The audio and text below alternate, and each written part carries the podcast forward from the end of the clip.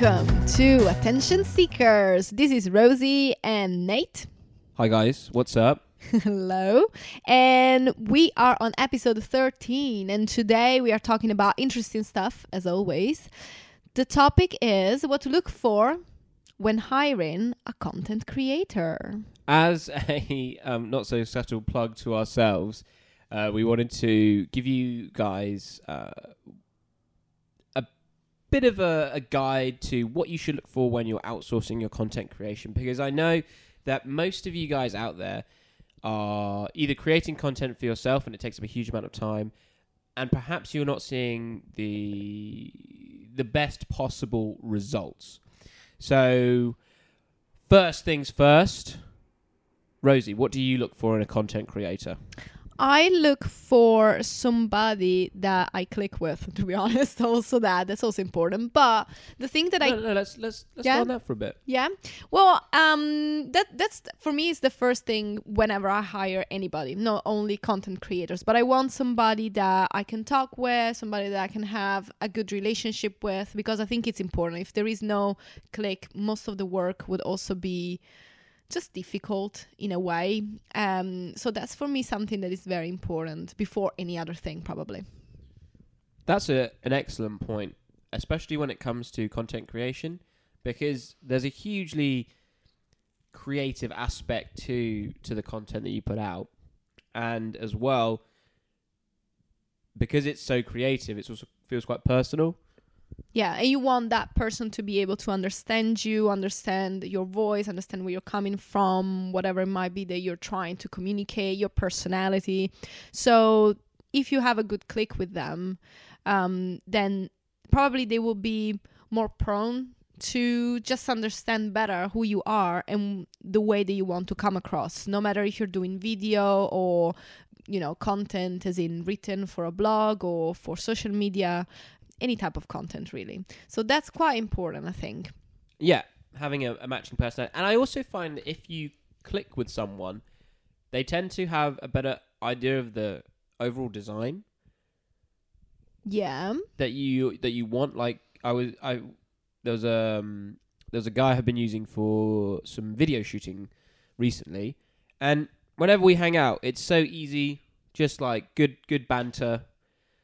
And the work that he's produced is fantastic so far, and I've been really, really impressed. I mean, there's other aspects as well, which we'll go into now. So the first one is making sure you click with them. Yeah. The other thing is to look for an artist, or anyway, somebody that's a craftsman in... Or woman, in, right, politically correct, in their field, whatever they might be, but that they are not divas or prima donnas. Tell us why, Nate. Well, a lot of content creation is very creative. You do get the art school dropout. Mm-hmm. I'm just doing the corporate work so I can focus on my own projects. Yeah. Kind of people who will almost bully you into making sure you do things their way.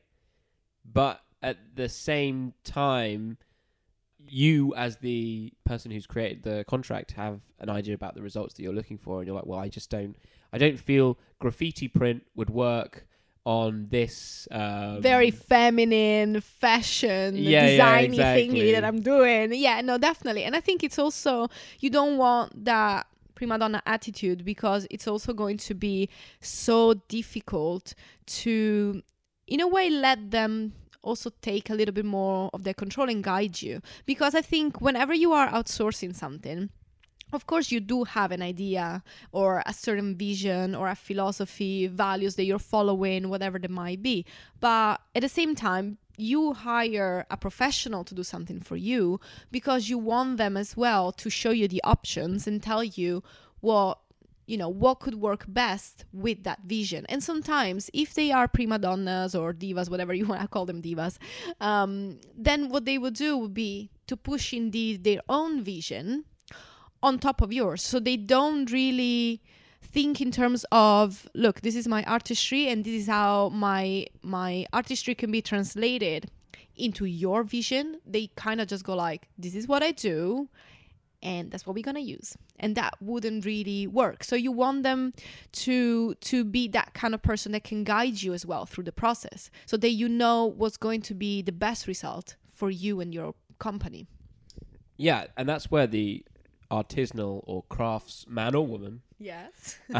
Aspect comes into to choosing a content creator, because at the end of the day, you're outsourcing because you're not super strong in that field.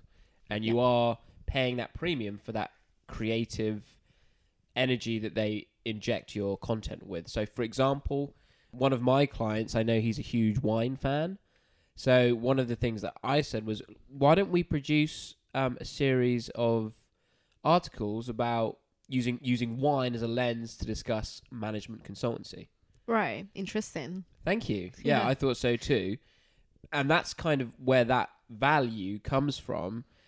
Sticking to his vision and making sure that we're getting the results that he's looking for, but at the same time saying, well, you know, here's another approach that we could go with. And that's why I tend to look for people who are quite artistic and take pride in their work as well. And I think that that's something that connects us to another point, which is past work. I think that a lot of the times you will be able to understand if somebody is actually an artist and not a prima donna if you ask them, can I see some of your past work? And then once that you do, if somebody is an actual artist, you will be able to see different shades of what they do, different nuances in a way. Whereas if you ask them to see whatever they produced in the past and it always kind of looks the same, despite maybe completely different industries, different businesses, then you know that something is a little bit dubious about that. At least that's my experience with it, you know? No, I completely agree with you. This reminds me of when I was looking at logo designers. Logo design's a weird thing. Honestly, until you get to probably, about a 7-figure, I wouldn't care. Don't care too much about the logo. It's fine. It's just something that identifies you. Yeah. You can get a pretty basic logo design, pretty cheap. And that's what I was looking for. And going through people's portfolios, you see, oh, this is just the same, like minimal typeface with basic geometry. And that was fine, but they had a certain style. So you have to understand that some people are better than others at certain things. For example, Rosie. Yeah. Terrific at sales copy. Mm-hmm. Very, very good at sales copy. Myself, that's not really my strength. My strength comes in the nurturing content that you give people if they want to be educated or entertained. Yeah. I'm not saying that Rosie isn't good at that stuff as well. Thank you. So make sure you look at people's past work. Yeah, definitely. With writing, it's a little harder to sort of judge their work because you don't know the editors that they go through. But it's also because sometimes with writing, of course, depending on the client, you need to adapt a lot of your artistry and expertise to suit that client. But I still think that, and also because the way that I see it, writing, same as a lot of form of arts, that's also the way that I see it, is that it can be very personal. So some people will appreciate a very sort of staccato kind of style. Some people will like more. What do you mean by staccato? More like, short sentences, a lot of full stops, whereas some people will prefer longer sentences that kind of flow. But still, even in that case, even if you prefer one style or the other, you will still be able, I think, to say, okay, this sounds good, or you read it and you think, very dubious quality. So there is still, even with writing, I think that there is still a sort of bottom line of this is good, this is bad. For you guys listening, one of the best ways of analysing how good a writer is looking at their logical structure. Because at the end of the day, writing is mainly about communication. And you're not going to outsource creative writing. When I say creative, I mean like fiction. Yeah. You're looking at non-fiction. So what we need to be able to do is present an idea or a problem or a solution and then reason our way as to why it is a useful solution to the reader. Exactly. And most of the times with writers that are, doing content for you or indeed nonfiction, generally speaking, you can ask them for their method or the structure that they use, because every writer, every copywriter, content creator should have some form of methodology. Oh, yeah, absolutely. Behind whatever they write. So If you ask them about it and they are a little bit avoiding the question, or one of the things probably that you will hear the most is, yeah, that depends on the client, or it depends on what it is that you want, then you know that there might be a little bit of a red flag. Because even if every client is different, I will still be able to, for example, for a sales page of some sorts, I would always be able to say, well, I'm looking for great title, subtitle, then, you know, pain point, benefits. I will always be able to give them an idea of how the end result is going to look like. You've done it enough times now where you can kind of see the matrix. Exactly. And you've got a formula. Yeah, or a structure in place, yeah.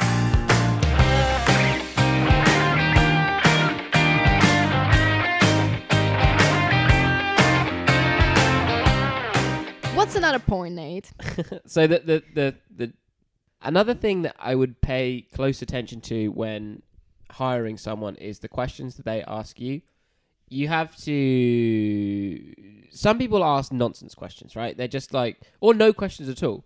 Right. I would be very, very apprehensive to hiring someone who hasn't asked me any questions. Yeah. Because like Rosie was saying, although I've got a good idea of the overall structure of content that I can produce, whether it's video, whether it's written, I still need to know, okay, you know, blanket question, who's your target audience? Yeah.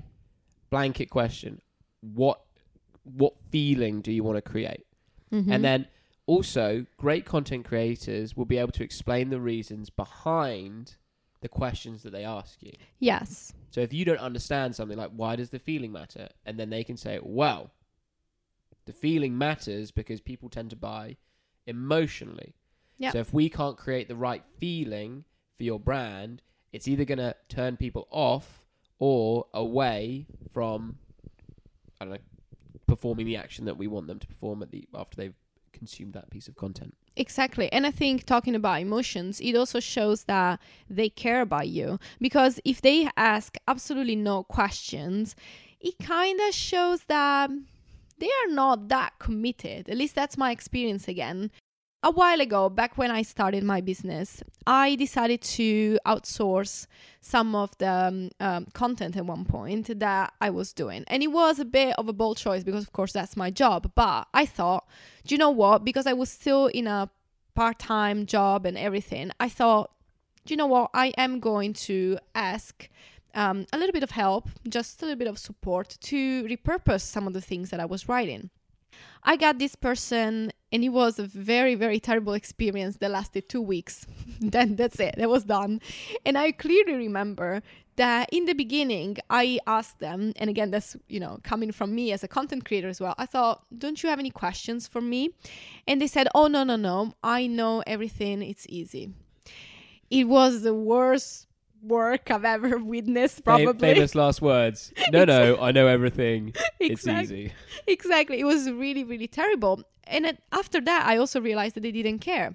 So I find out that probably because I didn't look enough at their past work, let's say, but I found out that they were pretty much copy-pasting everything into one template that they had created previously for somebody else. And it was so bad because they really, really, really didn't care about me, my business, or the results that they were delivering or not, or even the quality, because the quality was appalling. So it's always good to also test them on that. Okay, the more questions they ask, the more it will probably show that they care about you and, you know, giving you the results that you want. And finally, you need someone who understands the strategy behind the content. Yes, and that's because, of course, we don't say it all the time, but we often say content is eventually just another part of your overall strategy in terms of marketing and everything. So if that doesn't fit with the overall philosophy and vision that you have, it just doesn't make sense. So it is quite important for you, first of all, to be aware of whatever it is that you want to achieve and the direction that you're going, but it is also important for them to know exactly the overall strategy, because that's the only way that they will be able to produce something that will fit in with the rest. Exactly. One of the biggest issues I had with a lot of content creators out there is the fact that most of them just want to do a single project with someone, which is fine. That's cool. But realistically, you're going to get the most amount of value from someone who works with you continually and says, well, here's the plan. Here's the plan that I want to enact for you if you're looking to get these results. And I think it's also that sort of, again, guidance that you want whenever you hire somebody. I mean, there is the who was it that said it? I think it was Steve Jobs that said that you hire these people. I don't know. I'm going somewhere that I don't know. Forget about that. The famous Steve Jobs quote. You hire these people. I think somebody at one point said something along the lines of that you hire people that are talented so that they can tell you where you can go with whatever. Something like that. No, I know what you mean. Right? And I think that that's also what you want to do whenever you hire a freelancer or content creator or whoever that might be. You still want them, again, to be in that position, not only to listen to you, understand whatever it is that you're doing, but also to use their experience and expertise to tell you as well what you can do with your vision and bring it to the next level. So that's why it is very important to combine that, of course, with a strategy, because if they take you to the next level that is completely off from everything that you're trying to achieve, then exactly. Then we are a little bit doubting about the old quality of that. But if they can show you how to fulfill the maximum potential of your vision on, in this case, a content marketing level, that's great. You know, that's the best case scenario. That's what you're looking for. Yeah, that's definitely what you need.